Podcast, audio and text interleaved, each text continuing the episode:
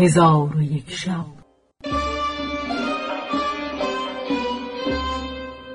چون شب سیصد و چهل و ششم برآمد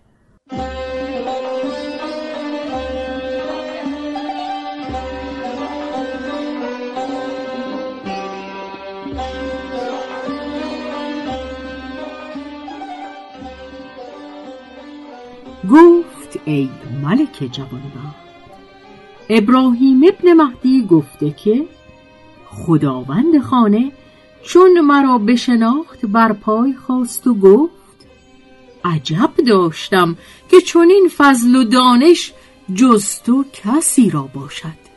روزگار مرا به نعمتی بزرگ رسانیده که شکر او نتوانم گفت و گمان می کنم که خواب می بینم وگرنه کی طمع می کردم که مرا دست به بار درخت خلافت رسد و چون تو شاهبازی پا به آشیانه محقر من نهد و با من به منادمت بنشیند. آنگاه من او را به نشستن سوگند دادم. بنشست و از سبب حضور من در آن مجلس باز پرسید من قصه را از آغاز تا انجام با او بیان کردم و هیچ چیز از او پوشیده نداشتم و گفتم از رایحه تعام به مقصود رسیدم و اما از آن دست و ساعد کام حاصل نکردم. پس با من گفت امید است از دست و ساعد نیز به مراد خیشتن برسی. آنگاه رو به کنیزکی کرده گفت ای فلانه فلانه را بگو که به مجلس درآید. پس کنیزکان خود را یکان یکان بخواست و به من باز نمود و من خداوند دست و ساعد را در میان ایشان ندیدم.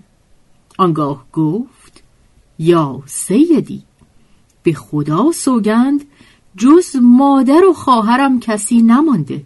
ولکن ناچار ایشان را به نزد تو درآورده باز نمایم.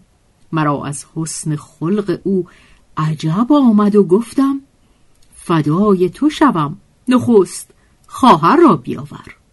در حال خواهر خود را بیاورد و به من بنمود و دیدم که او خداوند دست و ساعد است. من به او گفتم فدای تو شوم. این دخترک همان است که من دست و ساعد او را دیده ام. در حال غلامان را به حاضر آوردن شهود بفرمود و دو بدره زر سرخ حاضر آورد و به شهود گفت این سید ما ابراهیم ابن مهدی ام خلیفه است.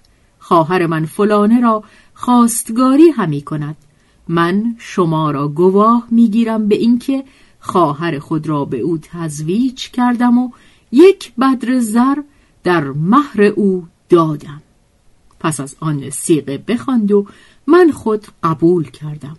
آنگاه یکی از دو بدره را به خواهرش داد. یکی دیگر به گواهان بخش کرده با من گفت یا مولانا همی خواهم که یکی از این غرفه ها از بحر تو مهیا کنم تا با زن خیش بخسبی.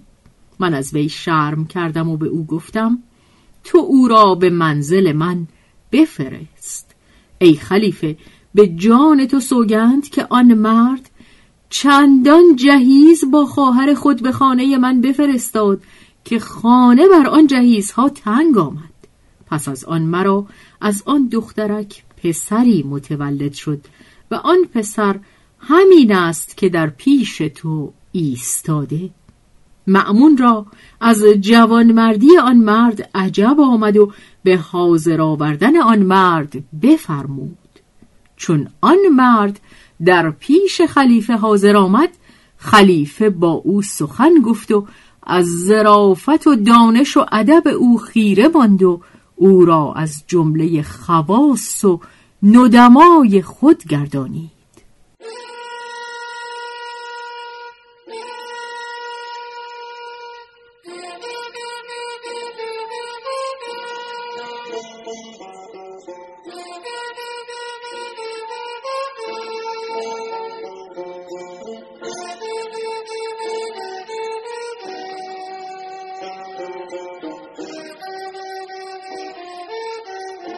حکایت زن صدق دهنده. و از جمله حکایت ها این است که ملکی از ملوک به مردم شهر خود گفت هر کس از شما چیزی تصدق کند دست او را ببرم. مردم از صدقه باز ماندند. کسی نمی توانست به کسی تصدق کند. اتفاقا روزی از روزها گدایی را گرسنگی بیتاقت کرده به دریوزگی به نزد زنی رفت و به او گفت به من صدقه ایده چون قصه به دینجا رسید بامداد شد و شهرزاد لب از داستان فرو بست.